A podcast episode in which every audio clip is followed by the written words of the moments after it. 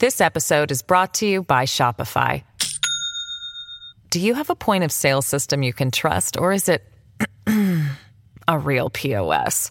You need Shopify for retail. From accepting payments to managing inventory, Shopify POS has everything you need to sell in person. Go to shopify.com/system, all lowercase, to take your retail business to the next level today. That's shopify.com/system. Hello, everybody. This is Marshall Poe. I'm the editor of the New Books Network. NBN listeners like to read books and buy them. So we thought we'd tell you that right now our friends at Princeton University Press are having a remarkable site-wide sale. You can get 50% off books, including ebooks and audiobooks, with the code 50, F-I-F-T-Y, at checkout until May 31. You can save some real money on Princeton University Press books. I encourage you to go there and check it out. Welcome to the New Books Network. Hello, everybody, and welcome back to New Books in African-American Studies, a podcast channel on the New Books Network. I'm Amari Everett Phillips, the host of the channel. Today, we'll be talking to Dr. Lorenzo Costaguda about his new book, Workers of All Colors Unite, Race and the Origins of American Socialism. Dr. Lorenzo Costaguda, welcome to the show. Hi, everyone, and thank you very much for having me here.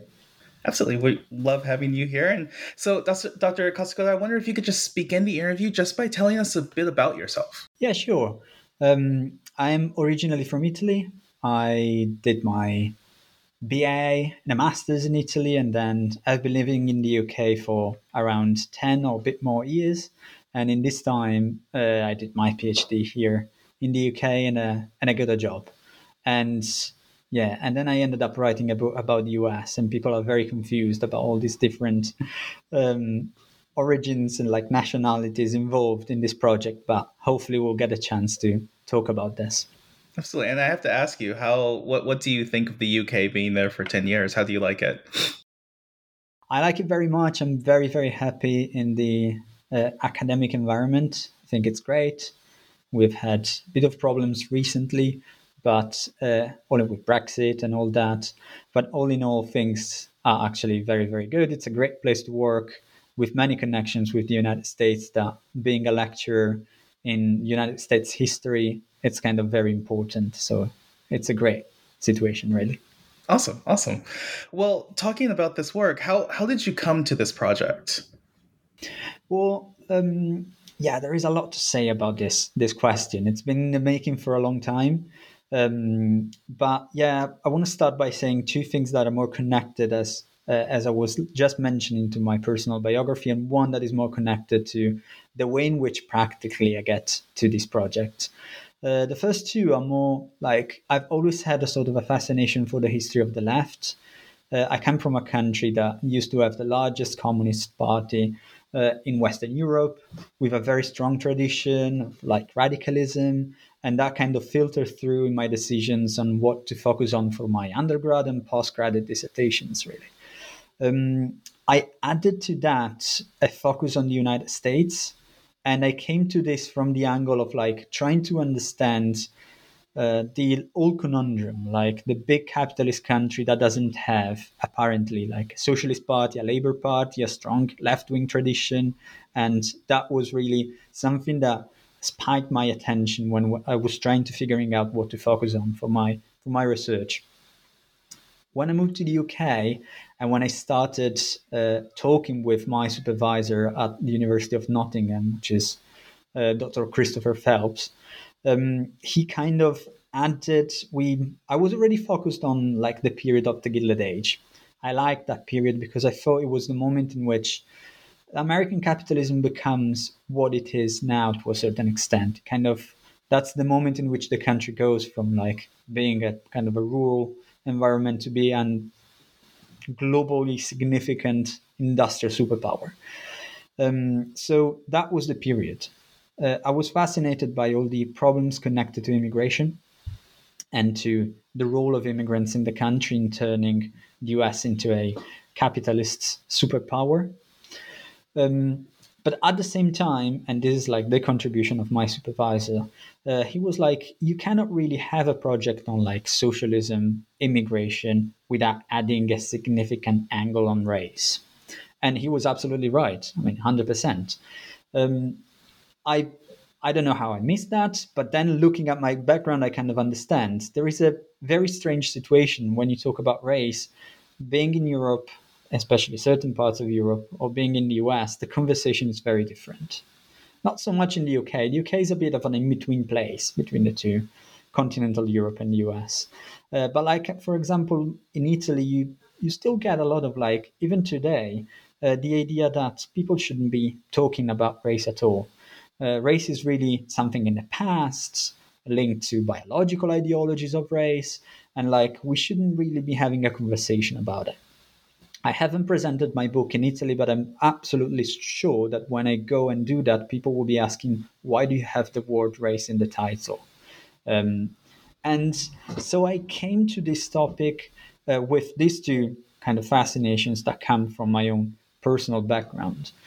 But then when it comes to like defining the type of sources that I use and the specificity of my book, there is another like element to add, which is I started this project with a slightly different idea in mind. It was more like a collective biography of several leaders of the Socialist Labor Party.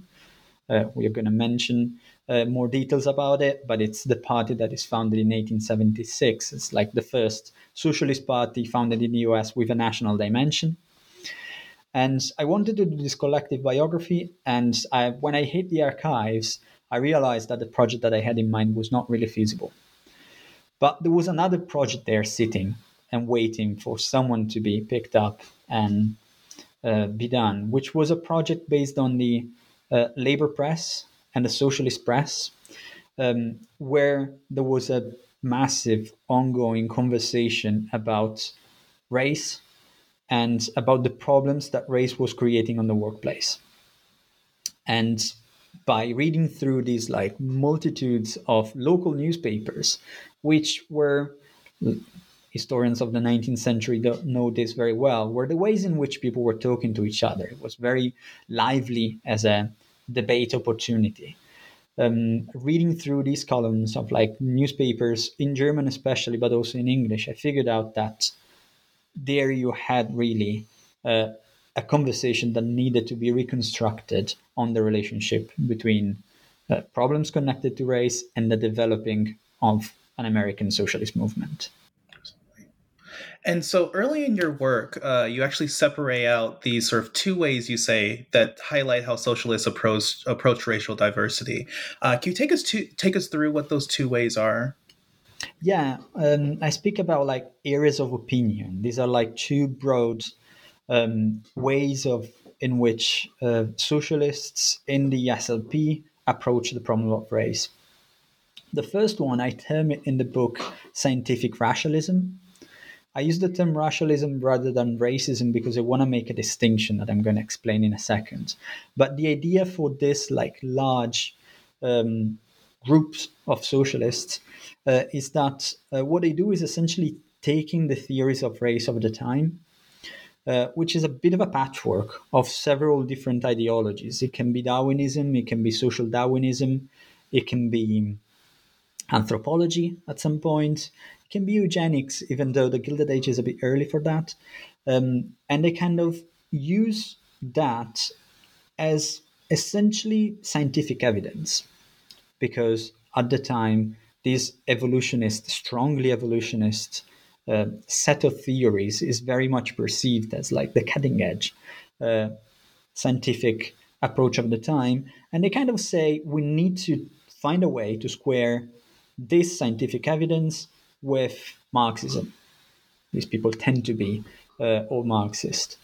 And so they try to find a way to integrate these two mismatching ideologies, and this is one group. The other group, I term them internationalists, and they are normally former members of the First International, the organization started by Marx and others in London in 1864. They come from a background in which trade unionism is very important. They want to focus extensively on class rather than race. They understand class is much more important than race. They actually say we need to be focusing on class and leave race aside. And so you have these two groups that really clash with one another in the SLP. And this is essentially the history that I tell in the book. How, with these two positions, how does this reflect sort of this overall socialist position on class organization? And also, how does it sort of affect the overall argument that you have for your work? Yeah, I make the point that there is a sort of a clear link between the ways in which these two positions are articulated and the ways in which the party behaves, or like the history of the party develops across the Gilded Age. On one hand, you have the scientific rationalists whose goal tends to be trying to be more in touch and closer to the positions that you find on the ground. This is a moment in which anti-Chinese sentiments are at the very peak. Nativism is very much present. And therefore, these people, they tend to be people that want to run at the elections and that want to have a kind of an electoral politics strategy for the party.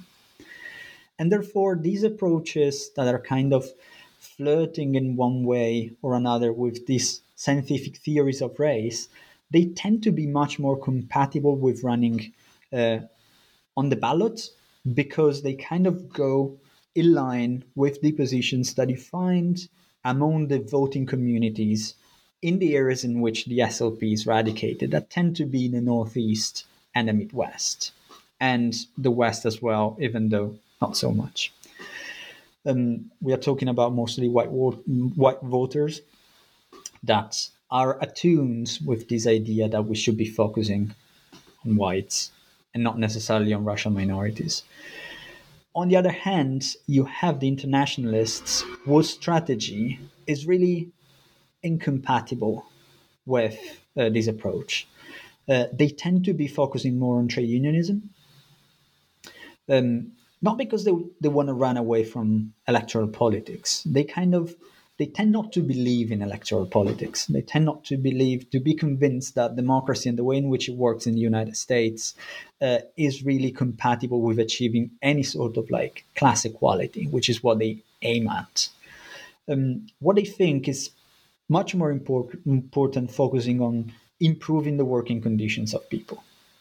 And in this way, this is like the link with race, you kind of lift everyone up. So you can have an appeal that goes across racial lines, and you don't really need to go after the ideologies that you find, but you can really be consistent with your message of equality. So by focusing on class and by leaving race aside, you can really be consistent with working class internationalism, but you can only do that in the context of Gilded Age United States through trade unionism, and not through the ballot box. And so at points in time in the book, you sort of view the history of socialism in the United States through leaders of the movement and leaders of the party, right? So I'm wondering, why did you make the decision to sort of look at these leaders? And what do we learn about sort of these shifting ideas of race and racial integration by viewing sort of the actions that these leaders take? Mm-hmm. Yeah, focusing on leaders to an extent was a necessity because I was dealing with sources that were not really helpful in trying to reconstruct the rank and file. I mean, I started with this project with the idea of like trying to understand what was going on at different levels in the socialist community in general terms, but the only like individuals I could focus on, for the mere fact that when you look at newspapers and 19th century newspaper, I understand, Omar, you also are a 19th century historian, so you know the problem well. You look at these articles and they are never signed. And so mapping really the opinions of individual members that were not the leaders was kind of very difficult, if not impossible. This party that I was focusing on, the SLPs, as more party, didn't keep any list of members So you kind of know some, you know, the individualities, you kind of know some of the leaders, not just the important leaders, but many. But tracing a history that is like something resembling a history from below is really impossible. At least I didn't manage to do that. But at the same time, what I did was like picking leaders that were giving opinions and like different types of positions. And the other thing that I did, which I do very often in the book, is like using letters or using like sources from coming from the rank and file, responses, so that you can trace the debate. And it's not just the voices of the leaders, but it's also like what is going on at the base level and how they are kind of responding to that. And in this way, it kind of helped me to trace the history of the institution. I try to balance like intellectual and institutional history in this book. And that's focusing on the leaders helped me telling the history of what is going on in the party. Yeah. Did you find that hard to sort of balance the like intellectual, like and institutional portions of this history? And how did you ultimately sort of get to a point where you're like, this is the sort of ratio that I like or that I want in this narrative? Yeah, I struggled because at the very beginning, I was kind of interested. I've always been interested in institutional history of the party. But at the same time, I kind of understood that there were this rational conversation on race and debate about ideas was to an extent much more relevant because it allowed my story to be in touch with much broader issues that are ongoing at the time. I mean, the kind of questions that these people are trying to answer are the same questions that people in different institutions, organizations, and across the entire spectrum of the American working class, people are trying to solve. Whereas the history of the SLP, which ultimately is a small party, is something that might be relevant for people that study Marxism or the left, but it's sort of a secondary story in a moment in which there are other left-wing organizations that are much more powerful and influential than the SLP. So I try to kind of balance the two, keeping in mind these priorities, even though there was a moment in which I was much more on the institutional, but then I realized that didn't really make sense and I rebalanced the two. Wonderful. So let's talk a little bit about the organization of this book then. So in chapter 1, you look at sort of socialist ideas of race and ethnicity, both sort of before the Civil War and then also after the Civil War. It's a really fascinating chapter. Can you take us through how socialists viewed the connection between sort of socialism and race, both before and after Reconstruction? Yeah, I mean, in this chapter, I try to like explain the way in which this connection between socialism and race was really changing at the time. Before the Civil War, the point I make is, I mean, the first point is like internal to the development of the left in the United States, but also globally. This book tends to trace the way in which, especially the Marxist left, develops in the United States. But for the antebellum period, talking about a Marxist left doesn't really make sense. Socialism in that moment is really like a mixed bag of different approaches coming from Europe and developing in different ways, also on the basis of the context of what people, mainly immigrants, were finding when they were arriving in the United States. So I used different leaders to kind of explain the different positions. But the broad point that I make is that in this period, the conversation about race within the broad area of the socialist movement is very much linked to slavery, which is unsurprising. But slavery is absolutely pivotal for this generation of people that tend to be German immigrants. They arrive to the United States. They come from a background of radicalism. They are Republican, small r. They are supporters of democracy. They are supporters of equality. They arrive to the United States and they cling to the battle against slavery as a way to kind of use the radicalism that they are bringing from Europe. In Europe, it was very much a battle against authoritarianism, It was a battle for democracy. The target in the US changes, and the target in the US tends to become slavery. These people are also anti-racist. So they are not just against slavery in itself. They are anti-racist as well.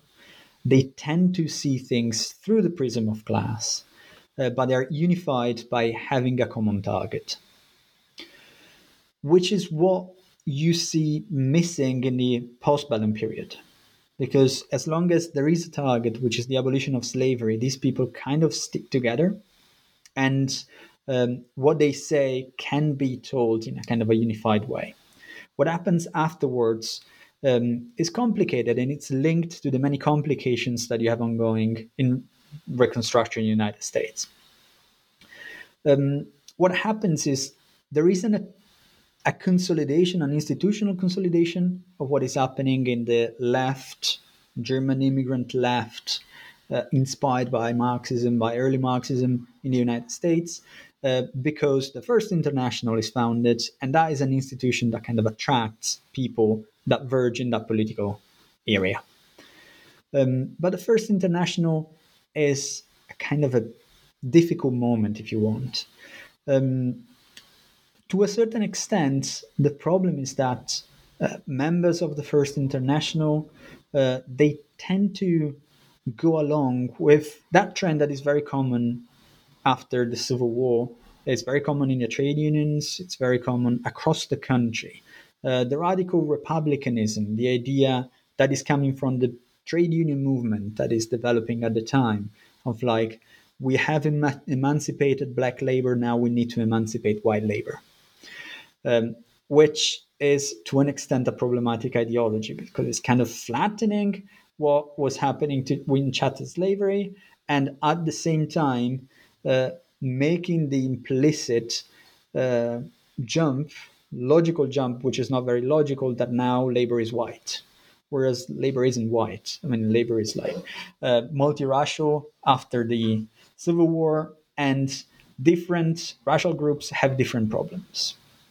So in the context of what happens in the socialist movement after the Civil War, you really have like an unclear recognition, again, an adherence to anti-racist values, but an unclear recognition of the specific circumstances of racial minorities, especially the specific circumstance of the African-American community that is going through a moment that, as we know very well, has much potential, but at the same time is a social condition that is incredibly fragile. Members of the First International don't recognize the importance of voting rights in this moment, or defending voting rights, defending the civil rights of African Americans. They stick to the equality that they were professing before the war, but the way in which that is translated after the Civil War is not as coherent, successful, or like clearly linked to the defense on the ground of racial equality in the same way as it was before the war. Yeah. And so chapter 2 looks at the sort of founding of the SLP in 1876 and the divide in sort of membership that we sort of spoke about earlier. Could you take us through why was there a need to actually create this party? How did this sort of divide happen? And how does this sort of then sort of fit into this larger narrative as we're sort of moving towards the last sort of chapters of this book? Yeah. Yeah, I mean, the foundation of the SLP, which is not called the SLP at the beginning, is called Working Men's Party of the United States in 1876. It's a bit of a strange story, but very important and kind of forgotten as well. I mean, this is 1876. It's like the country celebrating the centennial. You have a small group of socialist leaders coming from like different parties across the country. They all meet in Philadelphia, of course. And amongst them is the secretary of what has remained, what is left of the First International, which is this guy called Friedrich Sorge. And they meet and they kind of federate these four different parties, including the First International, into this new national organization. This is mapped onto what is going on in Germany. In Germany, at the same time, the supporters of Marx and supporters of Lassalle are federating together in what will become the Social Democratic Party of Germany. And the problem with the US version of that is that from the very beginning, you have this distinction between those that support trade unionism and those that support running at the elections, that is already creating problems. These two factions kind of find an agreement. It is an agreement that it's kind of, I mean, if you read the minutes of the Congress are hilarious, like many, because they kind of get to an agreement at the very last minute, but it's clear that it's not going to hold, which it doesn't. So it kind of immediately explodes. And you have this debate between people that say, okay, the SLP shouldn't be running at the elections. Absolutely. We should be focusing on trade unionism. And other people that start running at the elections with their small sections in several parts of the country. And curiously, what happens is that 1877, the Great Strike happens. And you would expect the Great Strike to be in favor of the trade unionists and kind of to have that faction winning within the party. But it's actually the other way around. Because what happens with 1877 is that the SLP actually finds itself at the very center of the action in many industrial cities, Chicago, Cincinnati, New York, and St. Louis. And they reap the benefit in terms of like electoral politics. All the candidates that they ran, they get voted massively by people that were striking in 1877.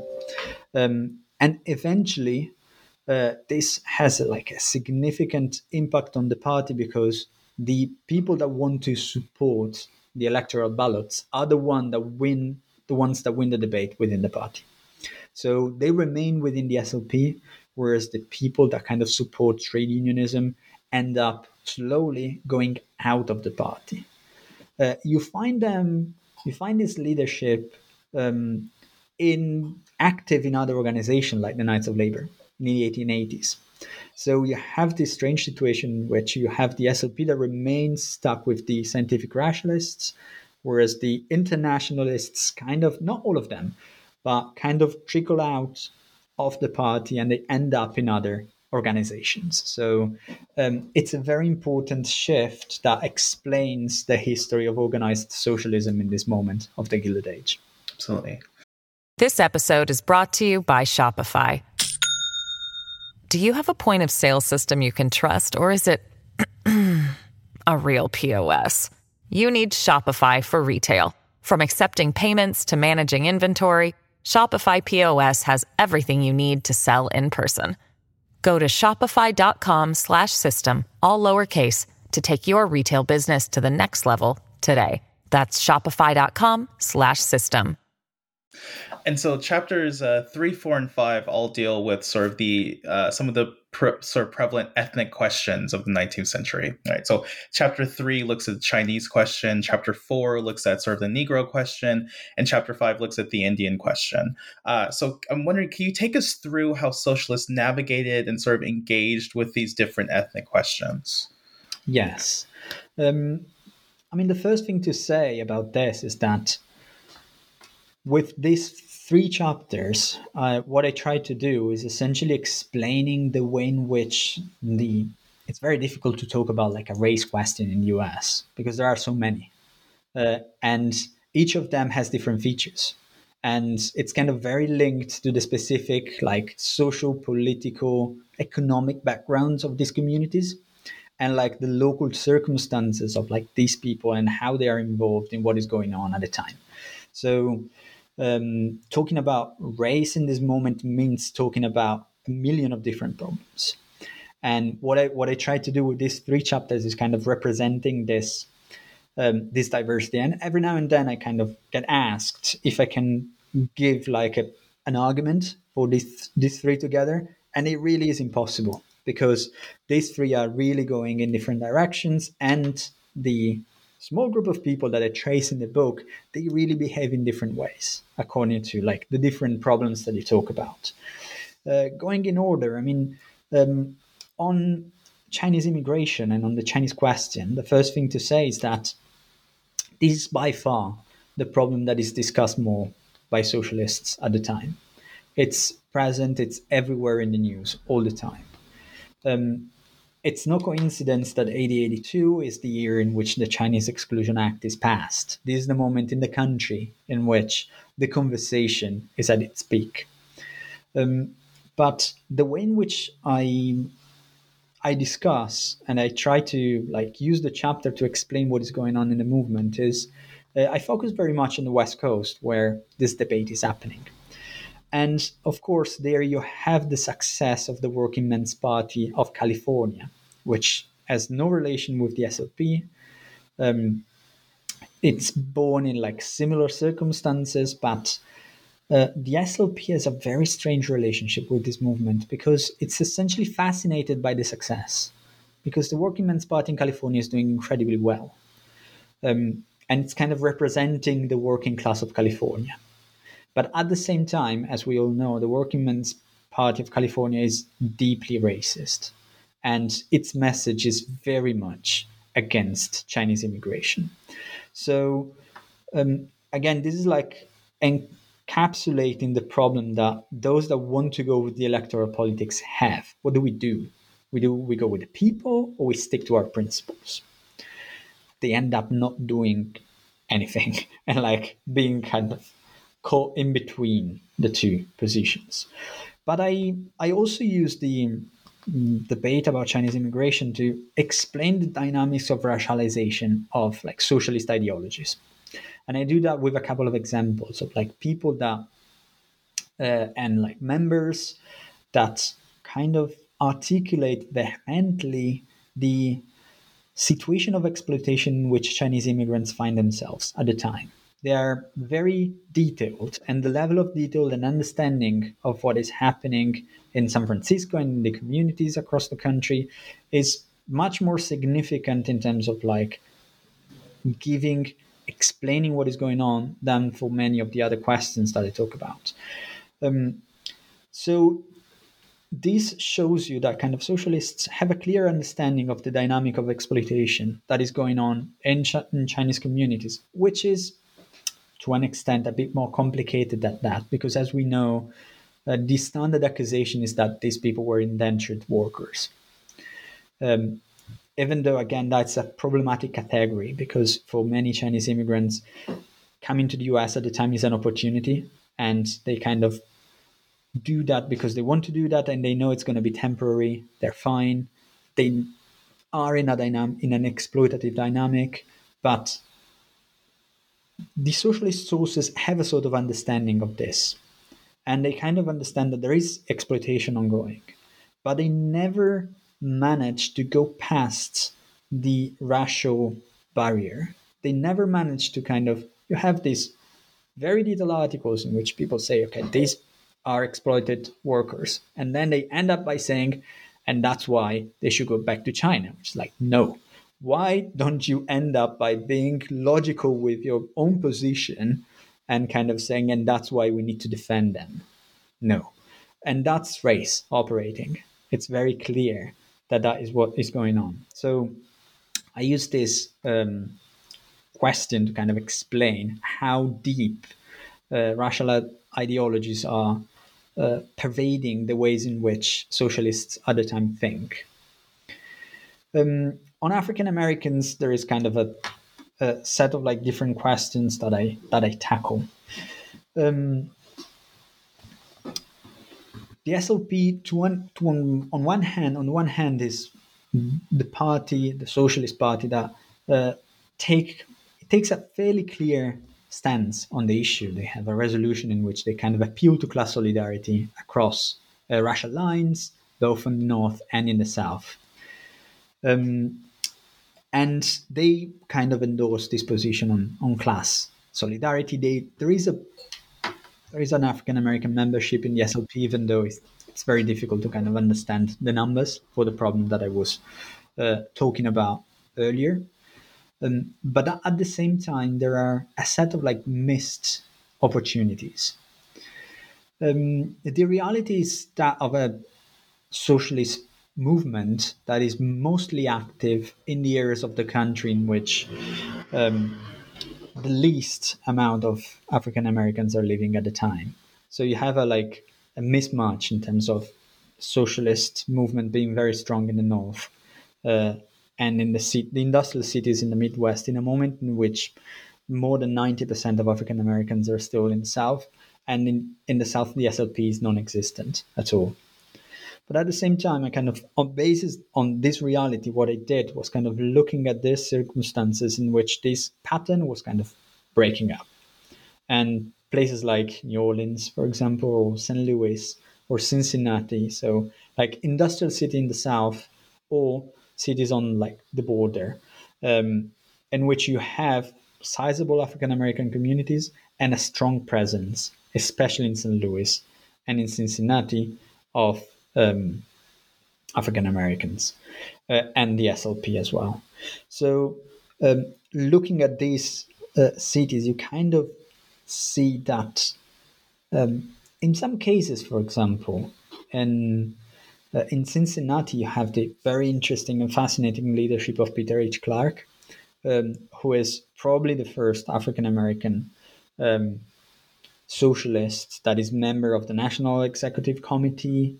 Is kind of very present in the life of the party, but is the typical character that, despite being very much on board with the idea that you need to tackle together race and class, and explaining that in incredibly clear terms, is also the leader that knows that if you want to tackle the problems of the African American community, you cannot do that from within a party that is too weak to defend the position and the rights of African Americans.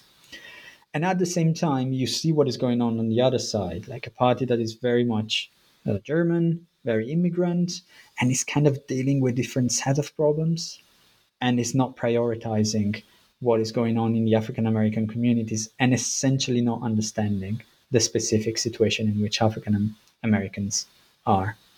So I try to explain this in a kind of very regional and local way to kind of reconstruct the broader dynamic of what is happening. I say a couple of words about Native Americans and then I wrap up because I've been talking for quite a long time now. On Native Americans, this is like a fascinating and very important aspect of the problem, and I kind of divide the chapter into two. On one hand, I want to make clear the fact that socialists use very often clearly anti-colonial language to defend the rights of Native Americans on the frontier. I mean, the Gilded Age, as we know, is the moment in which the frontier is allegedly closed by the end of it. Even though that doesn't really mean much because the clashes continue everywhere. Native Americans are still there. The frontier is like an imagined idea that we owe to Turner, but that doesn't really have a significance. But what the socialists see is the fact that from their own perspective, this rhetoric that is very much around at the time of Native Americans being savage doesn't really square with what they see in capitalist America. So what they say is they flip the script and they say, actually, these people, Native American people, are the civilized one because they've been untouched by the savagism that is unleashed on our society by capitalism. So it's like a rhetorical move, but it's incredibly powerful in articulating an anti-capitalist message. So you have a lot of that in what socialists write at the time about the question.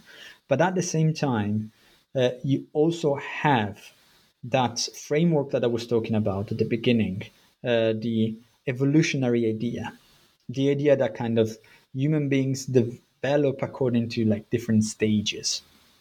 And you go from barbarism and savagism to civilization.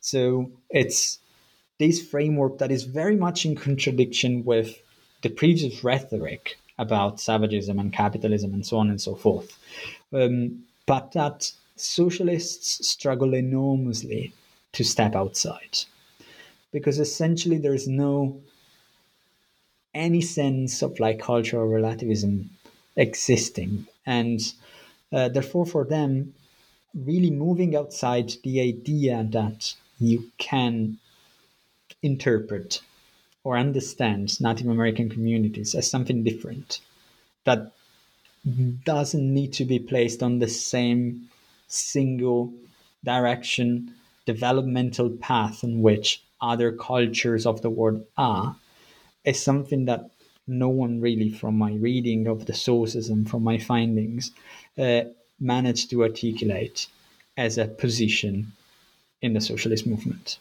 One thing to wrap up, despite my attempts in these three chapters, the focus and the voices of the people that are speaking are very much the socialists rather than Native Americans in chapter 5 or Chinese immigrants in chapter 3. It's a bit different in chapter 4. It's a struggle in terms of like limitations of the sources themselves. And so the gaze is like people talking about these questions more than an exchange that, for my finding, didn't really happen. So chapter 6 then looks at sort of a very understudied period of time in U.S. history in terms of the 1890s and the way the SLP moves from an immigrant party to what you describe as sort of a bit more mature, sort of English-speaking, nationally organized party. And so I'm wondering what sort of role does this shift have on the party, the movement, and also these ideas of sort of racial integration as well? Yeah, there is a major shift in what is going on in the party, which reflects on what is happening in the country in general. There's a moment in which like immigration is taking momentum, but it's also coming from different parts of Europe and the world, which also means that certain communities that were at the very center of the party, like the German community or the Jewish community, are kind of growing in importance and becoming more integrated, and that favors the creation of a sort of a multi-ethnic coalition. You have like the English-speaking workers that are kind of coming in the movement and like making the ideology, the socialist ideology, much more Americanized, and German groups that stop being like maybe isolated and they kind of become much more important in the social fabric of the time. I also argue that this kind of provokes a change in the way in which race is interpreted and understood within the party. And this debate between like the scientific rationalists and the working class internationalists is solved to an extent with a much more clear adherence to the second position. So a class-focused socialism becomes really what's the ideology that is organizing the SLP in the 1890s. It is due to the fact a change in leadership, a leadership that is much more openly Marxist, embracing a version of Marxism that is not a pure version of Marxism, which doesn't exist, by the way, but like a sort of like a very specific version in which this focus on class is very important. And at the same time, like the Americanization of the party and like this creation of a like multi-ethnic community is what is making the party in the 1890s much more important, much more relevant on the scene, much more present.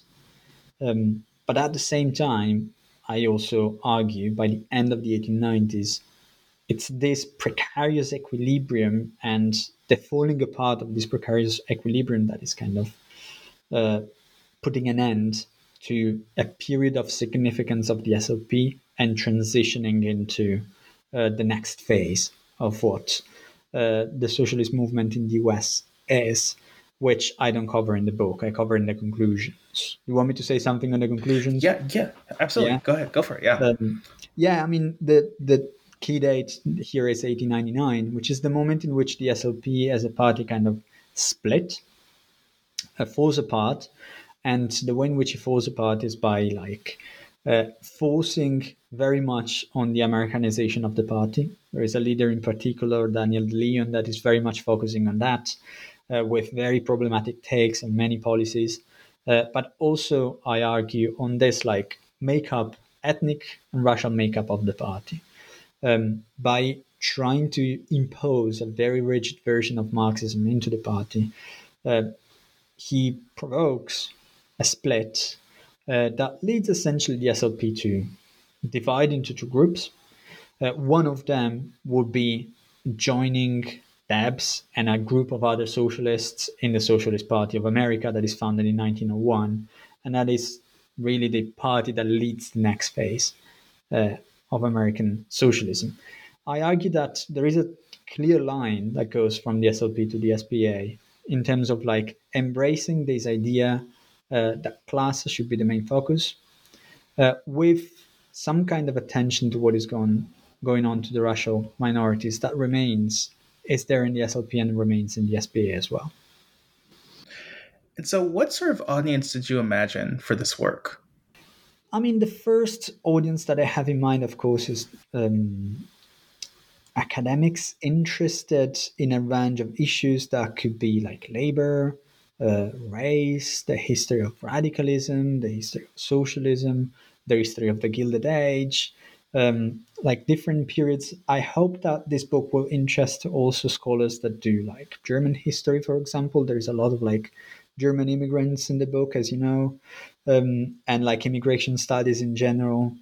But I also hope that it's a book that it could be interesting for people that are not in academia, but want to learn a bit more about the background, especially the background of terms of radical movements, racial relations in the country, and so on and so forth. I think it has a message that kind of goes beyond the specific academic messages and arguments that you can find in the book. Absolutely. And what do you want readers to take away from your book? I would say, I mean, I'm going to be slightly controversial here, but I started with the idea of the problem of the United States not having a socialist party and the problem of the US not having a left. I think that the point that one of the strongest points that I want to make in the book is that actually that's not true. I mean, the US is a massive and fascinating history on the left, and it's a history that is incredibly important not only for what happens in the US but for what happens across the world. It's very necessary to kind of link what happens in the United States with what is happening in Europe and other parts of the world, because I mean we talk about a moment in which imperialism, empires, and colonization is rife across the world. The Gilded Age, I mean, if you step outside from the US, you don't call it the Gilded Age, you call it the Victorian era, you call it whatever, the Belle Epoque, or whatever you want to call it. By the end of the 19th century and the beginning of the 20th century are a crucial moment in which so many global dynamics are ongoing. And this is a story that needs to be placed in that context. So what I want people to take away from the book is the fact that the US has a specific history of the left, and that history of the left is important on so many different levels. Absolutely. And I think you do a wonderful job of sort of highlighting that throughout the book. Well, Dr. Costaguda, we've taken up a lot of your time. Thank you for that.